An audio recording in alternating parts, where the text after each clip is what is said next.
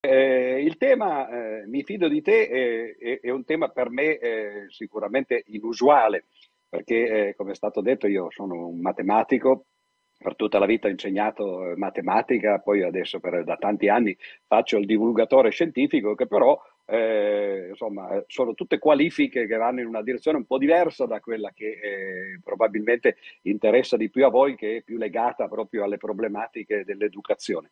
Quindi voi mi scuserete se parlo ovviamente delle cose che conosco, anche perché sarebbe difficile parlare di quelle che uno eh, non conosce. E ho pensato di eh, cercare di affrontare questo tema della fiducia negli altri, ovviamente, no? perché il te significa appunto no? che, è, che, che, non è rivolto a chi parla, non è che mi fido di me stesso, no? mi fido degli altri, eh, in quelle che sono le, le, le, mie discipline, in particolare poi ovviamente eh, gli educatori eh, sanno benissimo che nelle scuole si insegnano materie di tutti i generi, si insegna per esempio la matematica, le scienze, la storia, a volte anche c'è l'ora di religione no? e così via. No? E, ehm, e, qual è il rapporto di fiducia che eh, gli studenti eh, o, possono avere con i professori di, eh, di, di queste varie materie? A prima vista può sembrare eh, una domanda generica, cioè il rapporto che gli studenti hanno eh, con i loro professori. Invece, secondo me, il grado di fiducia che si deve riporre, diciamo così, nell'insegnante eh, dipende molto dal tipo di materia che, che, viene insegnata, appunto, o dall'ora in cui eh, uno eh, sta prendendo l'insegnamento. Incomincerei, ovviamente, no, eh, dal, dalla materia mia, ma, ma c'è un motivo perché secondo me c'è una scala di fiducia eh, che va crescendo o decrescendo a seconda del, del punto di vista, le, della direzione da cui la si guarda. E la matematica eh, da questo punto di vista sta eh, probabilmente al sommo eh, di questa scala. Cioè eh, la fiducia che è necessaria riporre negli altri per capire, comprendere la matematica e crederci poi, cioè che le cose che vengono insegnate e imparate sono effettivamente vere, eh, praticamente è nullo, non c'è bisogno di avere fiducia negli altri. Questa è una cosa più unica che rara, perché negli esempi che vedremo in seguito eh, in realtà non è affatto così, la fiducia spesso deve essere eh, parecchia, a volte addirittura esagerata no, negli altri per credere a ciò che gli altri dicono. Eh, mentre invece nel caso della matematica, appunto è, come dicevo, un caso più unico che raro, perché in realtà la matematica si fa dentro di noi, la facciamo dentro la nostra testa, gli altri ci possono dire delle cose, però non è che ci chiedano di credere a ciò che loro dicono e quindi in un certo senso non è che eh, ci chiedano di avere fiducia in loro. I professori di matematica eh, non fanno questo, anzi non dovrebbero farlo, non, non possono insegnare qualcosa e dire credi a me, dice abbi fiducia no, perché quello che ti dico è vero. E come mai c'è questo strano rapporto tra eh, la, verità matematica, diciamo, e colui che eh, in realtà la pensa e eh, deve verificare se, se, effettivamente si tratta di cose vere?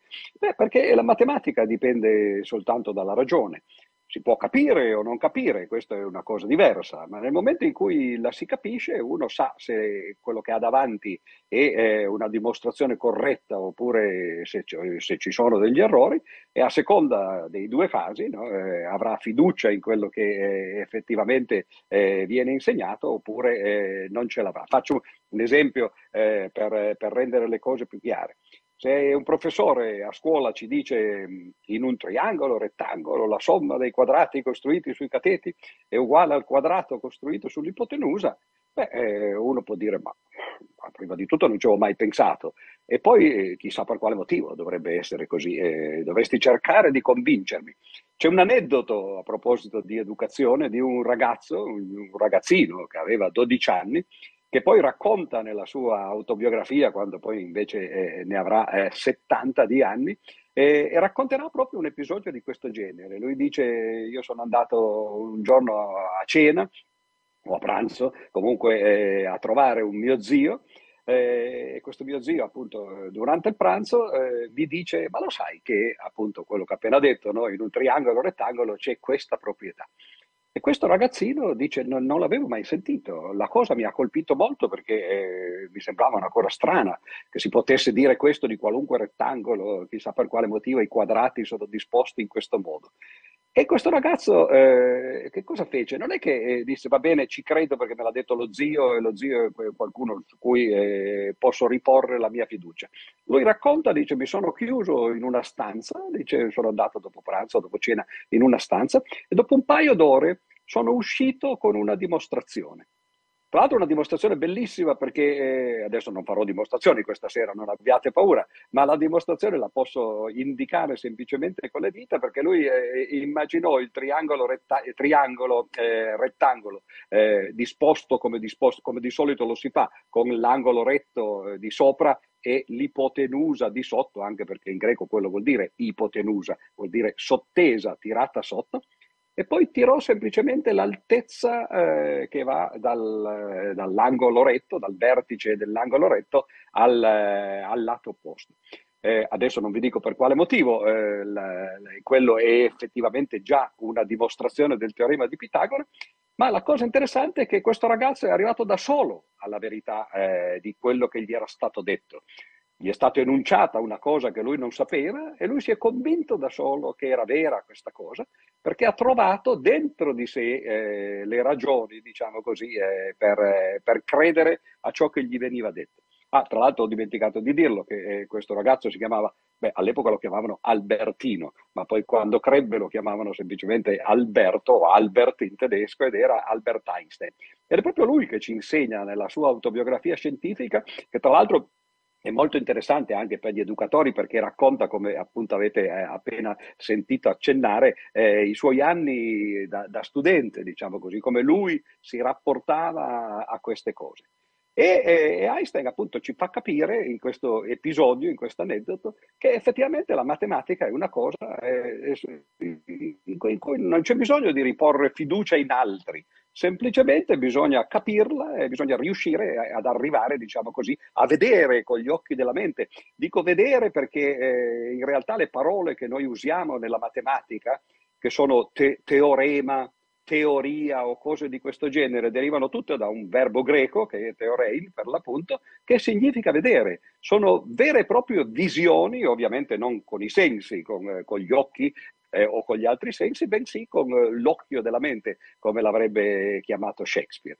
E, eh, e questo è il, motivo per cui dicevo che non c'è fiducia, non c'è bisogno di fiducia negli educatori, nei genitori, nei professori, quando si tratta di, eh, di verità eh, matematica. In realtà un po' esagerato, devo dire la verità, perché certamente il teorema di Pitagora è qualcosa che anche un ragazzino dotato come Einstein, no? o comunque un adulto, no? riesce magari a fare, magari non da solo, con l'aiuto di qualcun altro, no? però anche nel caso dell'aiuto, poi non è che uno debba riporre fiducia, semplicemente qualcuno ti dice prova a fare così e poi tu ti convinci eh, da solo. Però la matematica, eh, quella è la matematica elementare, diciamo. Eh, ci sono grossi teoremi eh, di matematica, il più famoso dei quali eh, ho la fortuna di poter enunciare molto semplicemente, perché a volte la matematica è fatta così, ci sono delle, delle cose molto semplici da dire ma molto difficili da dimostrare. E eh, semplicemente eh, questo si chiama il teorema di Fermat, ho già tirato, citato prima un teorema, il teorema di Pitagora, questo teorema di Fermat è diventato famoso una trentina di anni fa ormai, perché ci fu un signore che lo riuscì a dimostrarlo, e questo signore ovviamente passò alla storia, finì sulla prima pagina del New York Times, eh, divenne famoso e anche ricco perché poi prese un sacco, un sacco, di premi.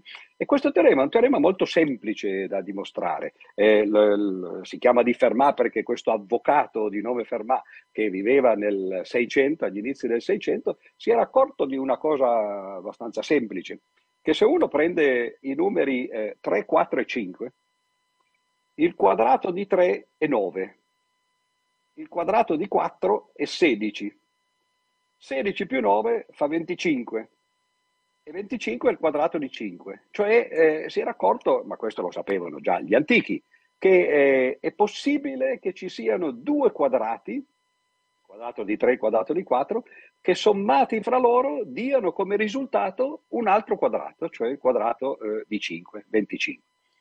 Questo Fermat si era chiesto, eh, perché la matematica a volte è così, uno trova qualche cosa e dice ma non può darsi che ci sia anche qualche cos'altro.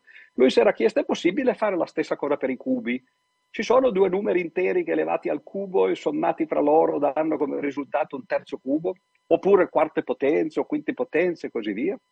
Lui aveva scritto, e qui sì che bisognava fidarsi di lui, no? in un certo senso, perché scrisse nel margine di un libro, cosa che non bisogna mai fare, perché i libri sono cose quasi sacre, bisogna sottolinearli o magari eh, nemmeno, nemmeno eh, scribacchiarli sopra. No? Io li sottolineo con la riga, e, le, con righello e cancello a matita quando la riga è storta. E lui scrisse nel margine di questo libro L'unico caso in cui è possibile che due interi elevati a una certa potenza diano come risultato, quando li si sommano, eh, un, un, altro intero elevato alla stessa potenza, è proprio il caso dei quadrati. In nessun altro caso funziona. E poi avrebbe dovuto cercare di convincerci, di darci, di darci degli elementi per, eh, per credergli. E invece lì ha chiesto semplicemente la nostra fiducia eh, ha scritto una famosa frase che poi è diventata ovviamente simbolica di, eh, di, quel teorema, disse ho trovato una bellissima dimostrazione di questo teorema che purtroppo non sta in questo margine e quindi eh, la cosa è finita lì. E quando lui morì la, la dimostrazione non si trovò da nessuna parte nei, eh, nei, suoi scritti e suo figlio pubblicò poi le note che lui aveva fatto al libro che stava appunto leggendo e una di queste note è quella, l'anno era il 1637, un anno fatidico perché è lo stesso anno in cui Cartesio pubblicò il famoso discorso sul metodo, che viene considerato un po' l'inizio, la data di inizio della filosofia moderna. In quello stesso anno lui enunciò questo, questo risultato e ci vollero, pensate, 350 anni perché qualcuno, una specie di Albertino Einstein di nuovo, che si chiamava Andrew Wiles, eh, riuscisse a dimostrarlo. Ora però, eh, a differenza del teorema di Pitagora, in cui eh, un ragazzo dotato oppure uno studente magari aiutato un pochettino a scuola riesce a convincersi da solo, senza dover dare la fiducia a nessuno, che il teorema è vero, nel caso del teorema di Fermat, la dimostrazione che questo Andrew Wiles ha trovato dopo 350 anni, ovviamente se ci ha messo così tanto è perché ci avevano provato molti altri matematici prima, non c'erano riusciti, tutte le dimostrazioni possibili facili erano state provate, nessuna funzionava. Quindi la sua dimostrazione è complicatissima. Ci sono pochissime persone al mondo oggi che effettivamente sono in grado di leggerla, di capirla e quindi di dire sì, dentro la mia testa sono arrivato alla convinzione che quel teorema è vero. E allora cosa bisogna fare in quel caso? E qui sì che entra la fiducia. Bisogna avere fiducia del fatto che questo matematico, questo signor Andrew Wiles, ci abbia detto la verità, che effettivamente lui la dimostrazione la capisca. Tra l'altro ci sono anche dei dubbi, perché la prima volta che lui disse di aver trovato il teorema, e appunto la gente si era fidata in un certo senso, poi lui scrisse questa dimostrazione nei dettagli e mentre la scriveva si accorse che in realtà c'era un, c'era un errore. E quindi per eh, un paio d'anni eh, dovette cercare di rimediare a questo errore, naturalmente era depressissimo, eh, io lo, lo, lo, conoscevo tra l'altro, ho conosciuto dopo però, e lui mi ha detto, eh beh, sono cose che dal punto di vista psicologico sono tremende. Addirittura un suo collega non molto eh, gentile, un giorno che l'aveva visto in quell'intervallo dopo che lui aveva annunciato il teorema e, e, e poi aveva, eh, diciamo così, eh, trovato un errore nella sua dimostrazione, questo collega eh, gli aveva detto ma non ti sei ancora buttato dalla finestra, non era un grande, diciamo, un grande incoraggiamento. No? Lui ha superato però le difficoltà. Oggi anche altri matematici hanno letto la sua dimostrazione, non è l'unico a dire di aver eh, trovato questo, questo risultato. Qualcuno l'ha capita, ma sono una piccola parte dei matematici del mondo intero. Io stesso non ho idea di come abbiano fatto eh, e quindi eh, anche noi che facciamo la matematica eh, come professione Adesso diciamo sì, eh, questo teorema è vero, però eh, qui c'è un grado di fiducia che è diverso da quello che eh, dicevo prima. Nel teorema di Pitagora tutti riusciamo a capire la dimostrazione, quindi si tratta soltanto di capirla o non capirla e, e, ci sono tante dimostrazioni, tra l'altro. Se qualcuno fosse interessato di voi, c'è addirittura un libro eh, che è stato scritto da un certo signor Loomis che porta, eh, credo, 365 dimostrazioni del teorema di Pitagora. Se ve lo fate regalare a Natale, poi potete l'anno dopo ogni giorno leggerne una e, e, alla fine dell'anno se non credete al teorema di Pitagora lasciate perdere perché insomma non potete fare altro nella vita. Ma questo per dire che ci sono tante vie per arrivare alla, alla stessa verità, così come nel, nella vita quotidiana ci sono tanti cammini, tanti percorsi che possono portarvi da dove siete alla meta che volete raggiungere e, e non sempre c'è una strada a senso unico, solo quella ci porta, no? si possono arrivare in tanti modi. Però quando la matematica diventa complicata, ecco che eh, la fiducia entra perché eh, anche noi matematici dobbiamo avere fiducia che quelli che ci dicono che è così, che loro l'hanno capito, eh, va bene, eh, li, li, prendiamo appunto no, eh, eh, sul, sulla parola. Il passo successivo, dopo la matematica, è ovviamente la scienza. Tutti noi a scuola studiamo la fisica, la chimica, la biologia e così via. Però eh, che cosa c'è di diverso da quando un professore, per esempio, ci dice ah, quando i corpi cadono nel vuoto, cadono tutti con, eh, con la stessa accelerazione e dunque con la stessa velocità poi in seguito. E uno dice, vabbè, eh, può darsi, no? Eh, tra l'altro quello che l'ha enunciato è, è, era Galileo, no? Eh, è una delle, delle, delle, famose ipotesi, delle famose leggi che, che Galileo trovò. La cosa interessante è che eh, uno si chiede, questo è un problema filosofico che, che, che, è tuttora aperto, nessuno l'ha risolto. Uno dice, ma come facciamo a sapere che è così? Tanto per cominciare potremmo cominciare a provare, no? lasciare cadere dei, dei, corpi nel vuoto e vedere se effettivamente cadono con la stessa velocità. Però eh, qui ci sono due cose diverse, eh, due problemi diversi eh, in cui la fiducia interviene in una, in una maniera completamente opposta.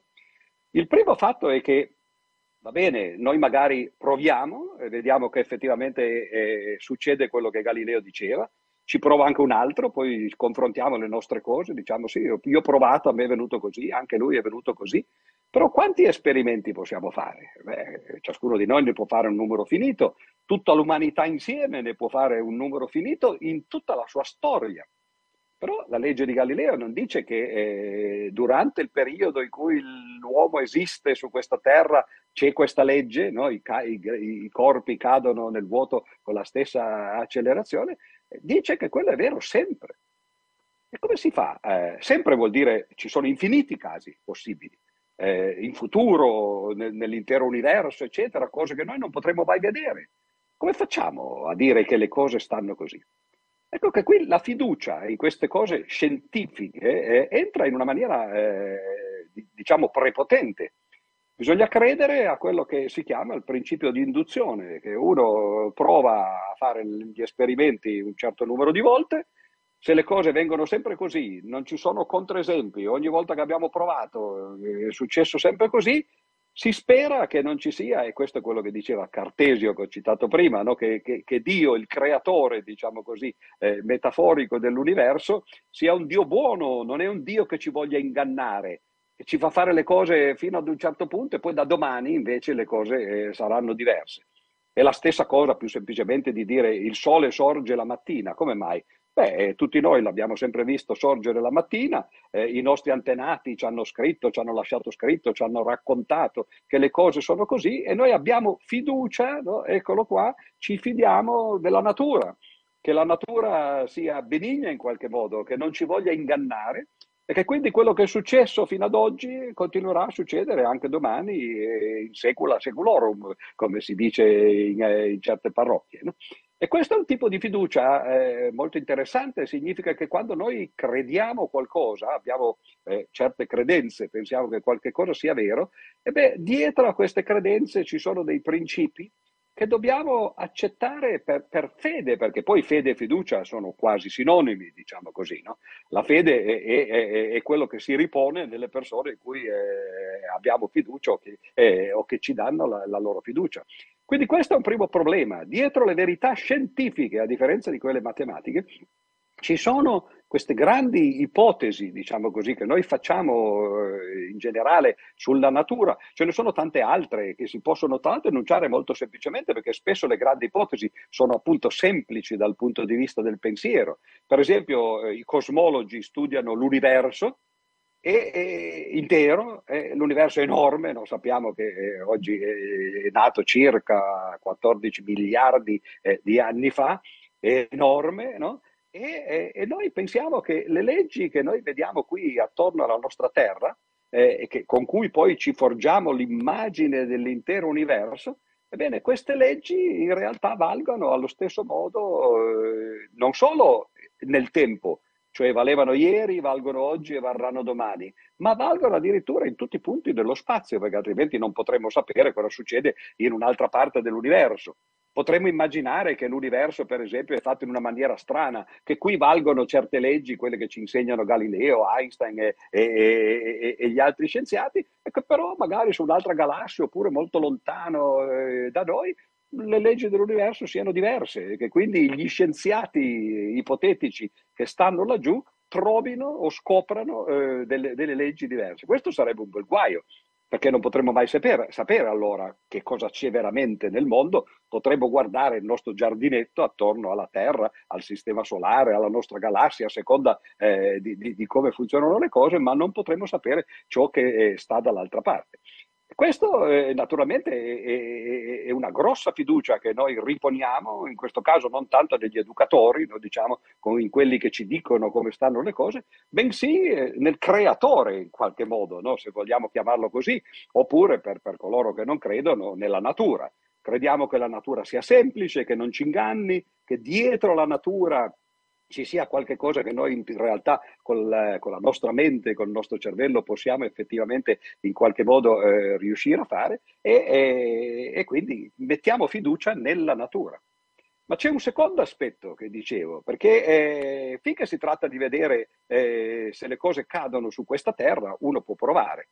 Il problema è che eh, se, se, se, noi facessimo l'esperimento che Galileo diceva di aver fatto, cioè se salissimo sulla torre di Pisa e buttassimo giù, per esempio, eh, un, eh, un, martello e una piuma, cioè due corpi diversi, e in teoria, eh, lui dice, nel vuoto queste due cose cadrebbero con la stessa accelerazione, quindi con la stessa velocità, dovrebbero arrivare per terra nello stesso momento. Provate a farlo. Eh, beh, dico, no, no, eh, questo è un, è un, incitamento, diciamo così, teorico, non vi dico di salire sulla torre di Pisa e di tirare giù un martello, perché altrimenti poi dopo eh, paghereste le conseguenze. Però la cosa interessante è che se uno facesse l'esperimento veramente sulla torre di Pisa, si accorgerebbe che non ha fatto vero. Il martello è ovvio che arriva molto prima eh, che, non, eh, che, non, la piuma. Perché? Ma perché c'è l'atmosfera. Galileo come ha fatto a dire che nel vuoto che lui non aveva visto, perché nessuno aveva mai visto il vuoto, no? eh, eh siamo sempre stati fino a quando non sono arrivati gli astronauti dentro la nostra atmosfera. Come faceva a sapere che in realtà no, eh, a dirci qualche cosa che non poteva aver verificato perché gli esperimenti sarebbero andati invece contro quello che lui diceva.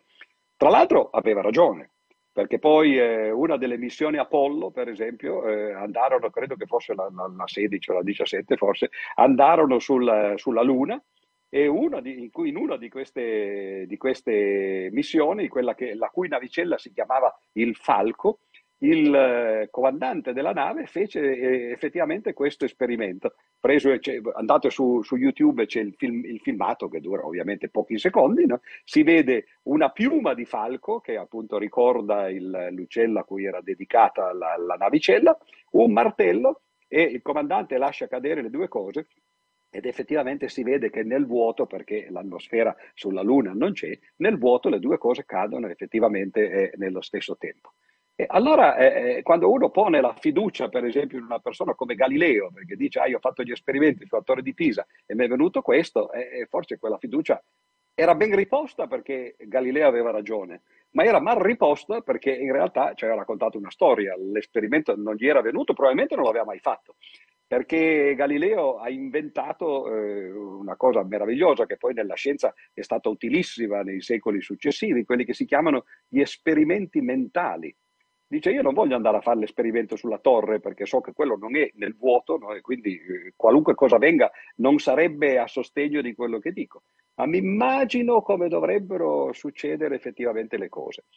Lo dico fra parentesi, eh, per, magari per gli umanisti che ci stanno seguendo, presto arriviamo anche all'umanesimo, eh, alle verità umanistiche. Eh, l'idea che le cose nel vuoto cadano tutte con la stessa velocità era già stata anticipata ai tempi di Galileo di 1600 anni e ai nostri tempi di, di 2000 anni, perché c'è già in Lucrezio.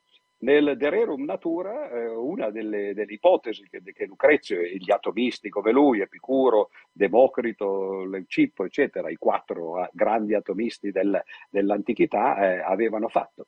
Loro avevano già intuito, pensate, eh, senza essere degli scienziati, eh, una delle leggi fondamentali poi eh, della, della scienza moderna. Ma c'è, oltre a questi due eh, problemi, cioè il fatto che a volte gli scienziati enunciano delle leggi che spesso valgono in situazioni che non sono quelle in cui loro si trovano e quindi è difficile sperimentare queste leggi, bisogna avere l'occhio giusto, diciamo così, per, per capire dove si vuole andare e dall'altra parte bisogna avere la fiducia nel fatto che alcune leggi fondamentali della natura eh, siano le stesse dovunque no? e che quindi eh, si possano poi eh, generalizzare.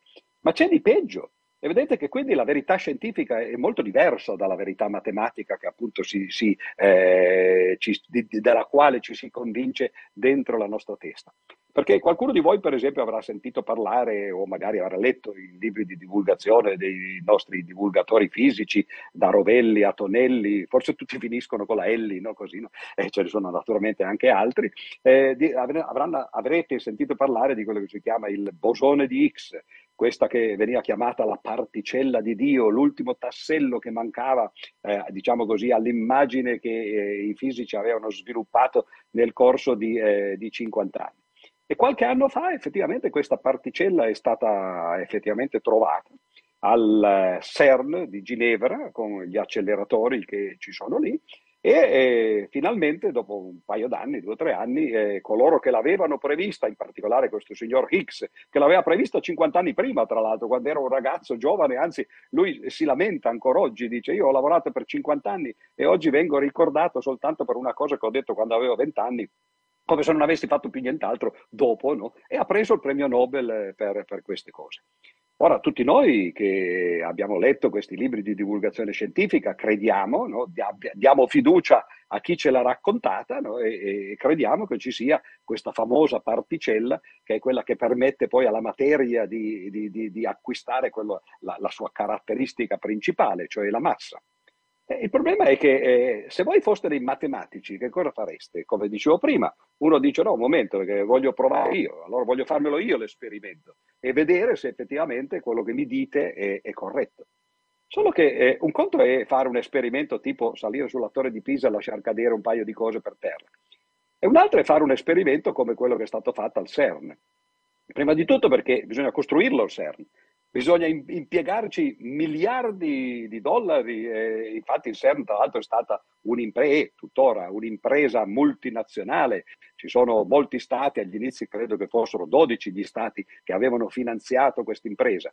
Ma non soltanto è un'impresa multinazionale in cui lavorano migliaia di scienziati ma è un'impresa che richiede delle, delle, opere avveniristiche. Se qualcuno di voi è andato, per esempio, in gita con la scuola a visitare il CERN, che è una cosa che vi consiglio caldamente perché è, è come andare a visitare i, i, monumenti della modernità. E uno vede che, che, che, è una cosa enorme, sono chilometri eh, sotterranei con questi macchinari, con questi enormi magneti, eccetera. Tutto questo è stato costruito nel corso di anni, gli esperimenti sono durati anni, sono costati miliardi e se voi diceste, ma io non ci credo se non lo riproduco, come faceva San Tommaso, dice, non ci credo se non ci metto il dito dentro la, la, la ferita nel, nel, costato di Cristo, e, e, allora dovreste essere o dei miliardari, no? eh, come Musk, poi dovreste riuscire a organizzare un'impresa multinazionale con migliaia di scienziati, eccetera. Tutto questo per dire che cosa? Per dire che, per esempio, eh, una persona come me certamente crede che il bosone di Higgs ci sia, crede a quello che hanno detto gli scienziati che l'hanno immaginato, che l'hanno eh, previsto, crede a quello che hanno detto gli scienziati eh, pratici e applicati che l'hanno effettivamente trovato, ma questo è, è, è una grande eh, riposta di, eh, di, di, fiducia, perché dobbiamo credere a migliaia di persone che hanno lavorato per decine di anni e hanno speso eh, miliardi di soldi, di, di dollari per fare qualche cosa. Qui capite che eh, la verità scientifica appunto è quasi agli antipodi della verità matematica, richiede un enorme grado di fiducia in quelli che eh, ci dicono che, che, hanno fatto certe cose. Non solo, poi ancora, è ancora peggio la cosa, perché io sto parlando di fisica, ma la stessa cosa vale per la chimica, per la biologia e così via. Nessuno di noi è come gli uomini del Rinascimento, quelli che potevano sapere tutto quello che c'era da sapere all'epoca, cioè gli uomini universali, Pico della Mirandola per esempio e tanti altri. E quelli sapevano tutto eh, perché appunto c'era poco da sapere, quindi no, eh, eh, si, si, trattava di leggere una, un, una, decina o una ventina un centinaio di libri e, e quello era. Oggi chi può sapere tutto? Tutti noi dobbiamo avere fiducia in quello che ci dicono gli esponenti delle altre discipline, della fisica. Se uno è un matematico deve credere ai fisici, deve credere ai chimici, deve credere ai biologi, se uno è un fisico deve credere a, a tutti gli altri e così via. E quindi cominciamo a capire che la fiducia praticamente, anche nelle scienze che sembrerebbero essere delle cose asettiche, in cui i sentimenti o cose come appunto la, la riporre la fiducia eh, non hanno diritto di cittadinanza, invece sono piene di queste cose. Noi siamo uomini di enorme fiducia perché ci fidiamo di quasi tutto quello che ci viene detto, perché le cose che veramente possiamo toccare col dito, o meglio con la nostra testa, sono veramente pochissime. Ma se è così, per le discipline scientifiche. La matematica, che come vi ho detto, è un po' diversa ed è quasi un'isola beata, un'isola felice eh, in, in, nelle discipline che, di, di, di, cui trattiamo questa sera. E, e beh, a parte quelle, tutte le discipline scientifiche sono cose che richiedono un'enorme fiducia. Ma quando passiamo a discipline che invece eh, stanno un po' da un'altra parte, per esempio le discipline umanistiche, per lì le cose vanno ancora peggio. Per esempio, quando ci interessiamo eh, di legge, qualcuno di voi sarà capitato, per esempio, no? di, eh, di, di, finire in tribunale magari o di seguire delle cause o di leggere perlomeno. E quando si va in tribunale si parla di verità, no? il, però co- co- come se ne parla? Beh, per esempio, alla fine di un procedimento, il giudice decide, no? determina qual è la verità così si dice, no? il giudice ha stabilito la verità. Ora, questa è un'espressione che va esattamente contraria a quello che abbiamo detto finora eh, della matematica e delle scienze. Nella matematica eh, la verità si scopre eh, ad un certo punto, no? Eh, la, la, la, in tanti modi, magari complessi, no? comunque lì c'è una verità oggettiva e noi cerchiamo di arrivarci eh, con i mezzi che abbiamo a nostra disposizione. Mentre invece nel diritto le cose non stanno così. Si dice anche appunto come espressione che il giudice è, ha stabilito la verità. È lui che la stabilisce, o lei che la, che la, stabilisce. E come la stabilisce? La stabilisce con eh, quello che viene chiamato un verdetto. Ha emesso il suo verdetto, il giudice o la giudice. E cosa vuol dire verdetto? E vuol dire dichiarazione di verità.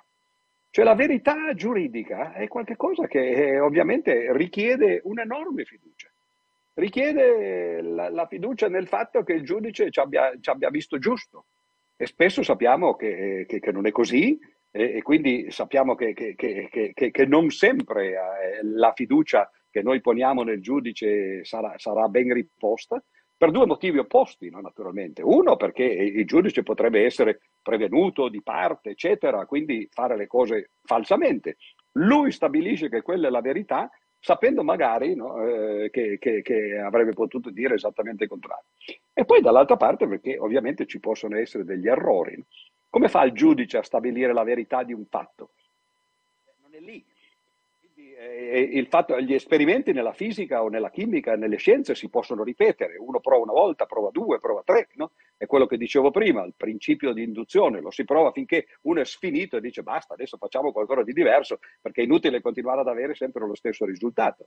Ma quello che è successo, per esempio, in un delitto eh, o in un incidente, eccetera, quello è successo ed è finita lì e spesso non ci sono prove oggettive di quello che è successo, magari ci sono dei testimoni, ma spesso i testimoni dicono cose diverse uno dall'altro. E a chi credere di questi testimoni? Dove va la fiducia del giudice al quale noi poi dobbiamo dare la fiducia per il suo verdetto? Addirittura qui c'è una fiducia di, di, di secondo grado che viene, che viene riposta. Tra l'altro anche nei, nei, testimoni c'è questo doppio aspetto, perché i testimoni potrebbero eh, mentire per, per motivi loro, no? quindi eh, consciamente, ma spesso potrebbero anche mentire inconsciamente. Potete fare tutti voi un gioco che probabilmente avete fatto, eh, un gioco di società in cui ci si mette vicini attorno a un tavolo e uno sussurra una frase al vicino, quello sussurra la stessa frase al vicino e così via. E quando poi si è fatto il giro della tavola, l'ultimo dice qual è la frase che gli è arrivata e, e il primo dice qual è la frase che è partita e spesso si scopre che, eh, mamma mia, sono cambiate parecchie cose, quando non completamente tutte. E quindi anche quando i testimoni sono in buona fede, no? eh, e quindi noi daremmo loro la nostra fiducia proprio perché appunto no, eh, sono degni di fede e poi però magari inconsciamente non dicono come sono state effettivamente le cose, come sono andate le cose e quindi la verità giuridica è di un livello non solo più basso di quella matematica, ma anche molto più basso di quella scientifica.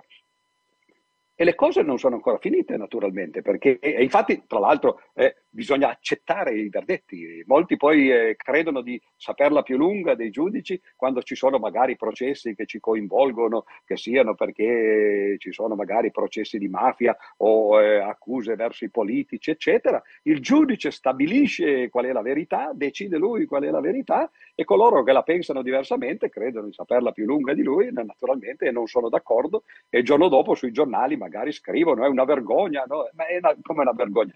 Quelle sono le regole del gioco, bisognerebbe almeno avere fiducia nel sistema no? e accettare che quello è il modo in cui si gioca eh, la verità eh, giuridica. Ma poi naturalmente c'è ancora di peggio, perché eh, quando noi andiamo a scuola ci insegnano per esempio la storia. Ora, eh, la verità storica eh, è, è, molto peggio di quella giuridica, perché spesso non ha a che fare con cose che sono successe ieri, l'altro ieri, di cui ci sono ancora oggi testimoni eh, che, che, che, con, la, con, la, memoria fresca, che ci possono eventualmente confermare quello che hanno detto al giudice anche personalmente. Spesso le cose si riferiscono a cose di 100, 500, 1000, 2000 anni fa e così via. Come si fa ad avere fiducia in quello che eh, ci viene presentato come eh, verità storica? Noi sappiamo benissimo che la storia è scritta da uomini, non arriva scritta dall'alto come le leggi che Mosè eh, aveva ricevuto sul Sinai direttamente scritte eh, dal, eh, da, da, da Yahweh o da chi per esso. E sono gli storici che ci tramandano queste cose. C'è un detto che dice chiaramente no, che la storia la scrivono i vincitori, ovviamente, perché gli altri sono stati sconfitti, probabilmente non hanno nemmeno la possibilità di scriverla questa storia. E i vincitori è abbastanza naturale che poi descriveranno la storia in una maniera eh, che, che è vantaggiosa per loro Magari anche lì, anche in quel caso, potrebbero essere in buona fede o in cattiva fede, ma comunque lo facciano, eh, essendo vincitori, e, ovviamente la loro visione è la visione di parte, di una delle parti, eh, che non tiene conto della visione delle altre parti. E quindi quando leggiamo i libri di storia, noi siamo disposti a volte a dare una enorme fiducia a quello che abbiamo letto, eh, anche perché spesso questi libri di storia sono un po' i fondamenti delle nostre società, a seconda di dove viviamo, eh, ci insegnano che quella è la nostra storia, che le cose sono successe così no? e così via, soprattutto durante le rivoluzioni, durante i cambiamenti, diciamo così, di regime, quando si è passato per esempio da noi eh, dal, dalla monarchia, dal fascismo alla repubblica no? e così via. Ma più si risale all'indietro e più queste cose diventano traballanti e quindi più bisogna mettere fiducia per credere in quello che effettivamente viene insegnato e in quello che viene letto. E il problema è che eh, man mano che cresce la fiducia che è necessaria per accettare qualche cosa da coloro che, che, che ci dicono, che ci fanno un'affermazione e che dicono che quell'affermazione è vera, più cresce il grado di fiducia e più le cose diventano ovviamente problematiche e dubbie, no? perché eh, alla fine eh, eh, insomma, la, la, matematica appunto lì di dubbio non c'è niente, non c'è fiducia, si tratta semplicemente di capirla, ma nella scienza bisogna avere fiducia negli strumenti, eh, negli scienziati, eh, in quello che è stato fatto e così via. Eh, nel tribunale bisogna avere fiducia nel, nel, giudice.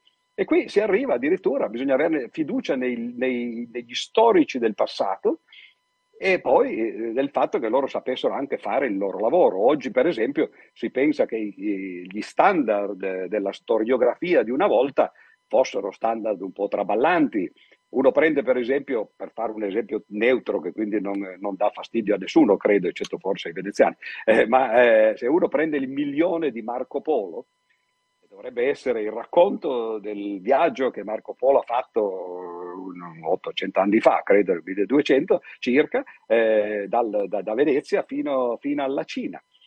E lui dice di essere andato in Cina, di aver visto un sacco di cose meravigliose del percorso. Uno legge questo libro, oddio, con tutta la buona volontà che uno può riporre in Marco Polo e nelle, nelle cose che lui ha scritto, ma per esempio racconta di aver visto degli animali talmente fantastici, li ha visti solo lui però, perché non se ne sono mai più visti dopo dello stesso genere. No? O magari si sono viste cose che lontanamente assomigliano, ma molto diverse da come lui le aveva raccontate. Ci sono addirittura alcuni che pensano che, che, che, che Marco Polo non si sia mai allontanato da Venezia, che abbia scritto le cose che, vedeva no? cioè, nella sua mente e, e, poi abbia fatto finta che quello fosse effettivamente un libro di viaggio. E questo è appunto un esempio, diciamo così, asettico, no? ma eh, gli storici eh, sono da prendere effettivamente con le molle. Poi sappiamo tra l'altro che eh, anche qui, così come, nel, come, ho già detto nella scienza e anche nei tribunali, no? e anche qui ci sono spesso degli interessi. È abbastanza sospetto il fatto che quando ci sono dei cambiamenti di regime, i libri di testo che vengono poi eh, scritti per, eh, di storia, che vengono scritti per le scuole dei vari ordini e gradi, e, e quelli cambiano.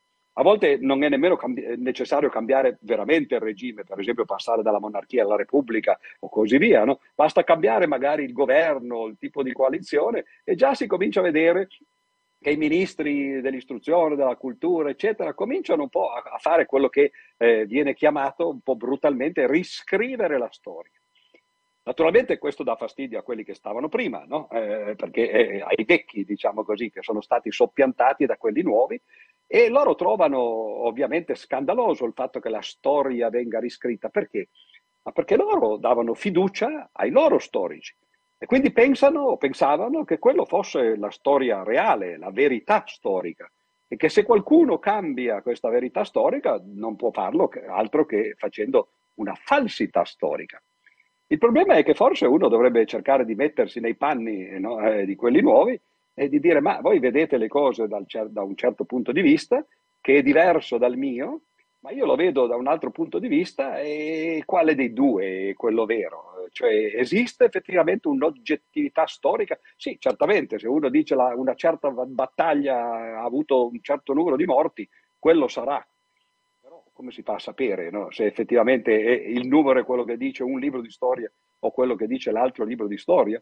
Lo vediamo anche oggi, per esempio, proprio oggi nel senso letterale di giornata eh, o, o, o, di settimana o, o di periodo storico, eccetera in cui abbiamo per esempio due guerre in atto, una recentissima tra, tra Israele e, e, e, i palestinesi e l'altra un po' meno recente, un paio da, di anni, no? tra eh, i russi da una parte e l'Occidente, diciamo, e in particolare l'Ucraina dall'altra. No?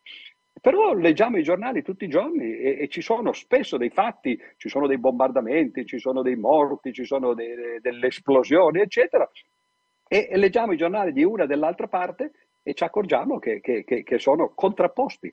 È molto difficile riuscire a capire che cosa è effettivamente successo e a chi bisogna dare fiducia. Noi finiamo di dare fiducia a quelli della nostra parte, perché, anche perché come potremmo ogni giorno cambiare opinione, eccetera.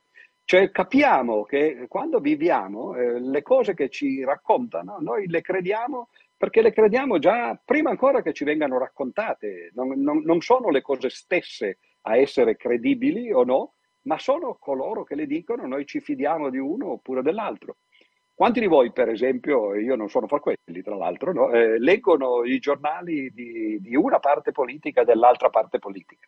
Noi tendiamo a leggere i giornali della nostra parte politica perché ci rafforzano nelle opinioni che noi abbiamo, diamo fiducia a quei giornali perché effettivamente la pensano più o meno come crediamo la, di, di pensarla noi e quindi vogliamo una, un racconto, di, diciamo così, della cronaca di quello che succede giornalmente che sia coerente col nostro modo di pensare. Però non mettiamo mai in dubbio il fatto che eh, magari il nostro modo di pensare non, non, è quello corretto. E dovremmo metterlo in dubbio perché, sempre, no, qualunque esso sia, perché ci sono altri che la pensano diversamente. Ora, o pensiamo di essere infallibili, di avere noi la, diciamo così, la verità infusa, oppure dobbiamo accettare il fatto che magari, certo, se ci sono opinioni contrastanti e noi ne abbiamo una di quelle, perché non possiamo averle tutte, no, ovviamente, eh, soprattutto se sono contrastanti, e, e, va bene, noi crediamo che la nostra sia quella vera, no? abbiamo fiducia, diciamo così, eh, nella nostra parte che può essere politica o ideologica o, eh, o scientifica, eccetera, no? e, e, e quindi non abbiamo fiducia dall'altra parte. E l'ultimo grado invece di, eh, di, fiducia che bisogna riporre è quello, eh, siamo arrivati ormai alla storia, no? ma quando la storia sconfina in cose che sono eh, francamente eh, un po', eh, di, di, diciamo così, poco realistiche, no? e quindi richiedono per essere credute un'enorme fiducia in, in quelli che ce l'hanno raccontata. E sono le questioni religiose. Se noi leggiamo i testi delle grandi religioni, io tra l'altro che ho viaggiato molto e mi sono sempre divertito, eh, dovunque sono andato eh, a, a, leggere la letteratura religiosa, perché è uno dei capisaldi eh, del, della cultura dei popoli eh, che, che, si visitano, e ci accorgiamo che, soprattutto quando leggiamo i testi delle altre religioni, che molte di queste cose sono francamente incredibili, noi non saremmo disposti a dare fiducia a quelli che le hanno scritte e a quelli che oggi predicano che quei testi sono effettivamente corretti. Eh, per esempio, se uno va in India, no, eh, legge e sente queste, queste, storie meravigliose, tra l'altro, per esempio Calasso da noi, Roberto Calasso, alcune le ha raccontate come se fossero appunto delle storie no, eh, in libri che sono molto leggibili. Però eh, uno li legge questi libri come se fossero dei romanzi no, o, o delle cose inventate. E poi però quando uno si trova ad avere a che fare con la propria religione e, e dice sì, tutte le altre sono inventate, tutte le altre dicono cose incredibili che dunque non crediamo, e invece la nostra però è vera ed è l'unica vera e spesso le religioni poi diventano pericolose quando dicono c'è un'unica religione vera ed è la nostra. Diventano soprattutto pericolose quando sono più di una a dire c'è un'unica religione vera e sappiamo che questo è il cosiddetto monoteismo, no? quelli che dicono c'è un unico vero Dio, è il mio, e purtroppo al, al, mondo, al giorno d'oggi, non d'oggi perché ormai sono, sono, un paio di migliaia di anni che, che le cose sono così, eh, di monoteismi ce ne sono tre.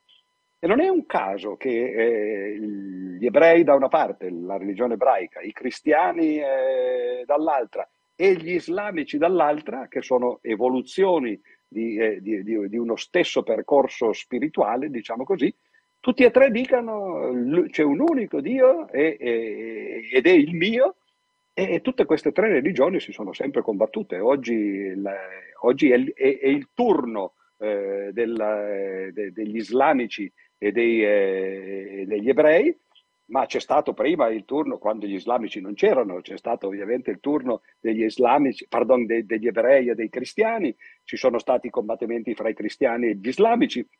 Le tre religioni sono effettivamente uno dei motivi per cui eh, molte guerre si combattono, almeno formalmente, perché poi spesso le guerre dietro hanno delle motivazioni che sono spesso eh, politiche, economiche e così via, però dietro spesso hanno delle, delle motivazioni anche religiose. E quanta fiducia dobbiamo dare a quelli che ci dicono che quelle religioni sono veritiere? E parecchia, bisogna proprio eh, essere estremamente ben disposti. In parte dare la fiducia ai libri sacri, che appunto, come ho detto, eh, quando uno guarda quelli delle altre religioni appaiono francamente incredibili, ma quelli della nostra noi sospendiamo, diciamo così, eh, la credenza no? e la razionalità e accettiamo che siano veri. E poi bisogna dar fiducia a coloro che, che predicano queste cose. E infatti, eh, in realtà, eh, per esempio, le, le, le, organizzazioni sacerdotali, sia dei, eh, dei, rabbini da una parte, dei preti eh, cristiani dall'altra, e dei, dei mullah eh, o dei predicatori islamici dall'altra, no? cercano di conquistare la fiducia. E lì la fiducia deve essere praticamente totale, per questo che poi alla fine si arriva spesso in, eh, a espressioni di fanatismo, addirittura essere disposti a morire. Chi sarebbe disposto a morire per un teorema di matematica? Ma assolutamente nessuno, perché il problema è o l'hai capito o non l'hai capito, no? non c'è mica, mica bisogno di, di, di morire. L- man mano che si sale o si scende in questa scala che ho cercato brevemente così di tratteggiare, in cui ho tratteggiato i vari gradini, eh, bisogna riporre sempre più fiducia finché si arriva ad un punto in cui la fiducia deve essere totale perché le cose sono così lontane dal, dal nostro mondo quotidiano eh, che solo un, un, quello che Kierkegaard chiamava un salto nel vuoto permette effettivamente di, eh, di, di accettarla. E infatti l'espressione salto nel vuoto rende bene l'idea, perché uno si butta giù nel vuoto o perché si vuole stracellare, va bene, no? e allora vabbè, quello è un suicida, oppure perché pensa che sotto ci sia la rete di salvataggio no? ed è disposto a dire sì, io ho fiducia che lì ci sia, boom, mi butto no? e, e, e verrò salvato. Non so se questo discorso abbia avuto senso per quello che voi volevate fare dal punto di vista dell'educazione. Eh, in parte ho cercato appunto di, eh, di, di legarlo a questo concetto di, di fiducia, ma naturalmente eh, sono qui a vostra disposizione tutta la notte. Io intanto sono un insonne, quindi vado avanti per, eh, a lungo no? Eh, per rispondere a, a, vostre domande o dubbi o critiche eh, se ne avete. No? quindi per ora mi fermo qui perché ho fatto un'unica frase per ora di, eh, e, e, per un momento ris, res, respiro mentre voi mi dite.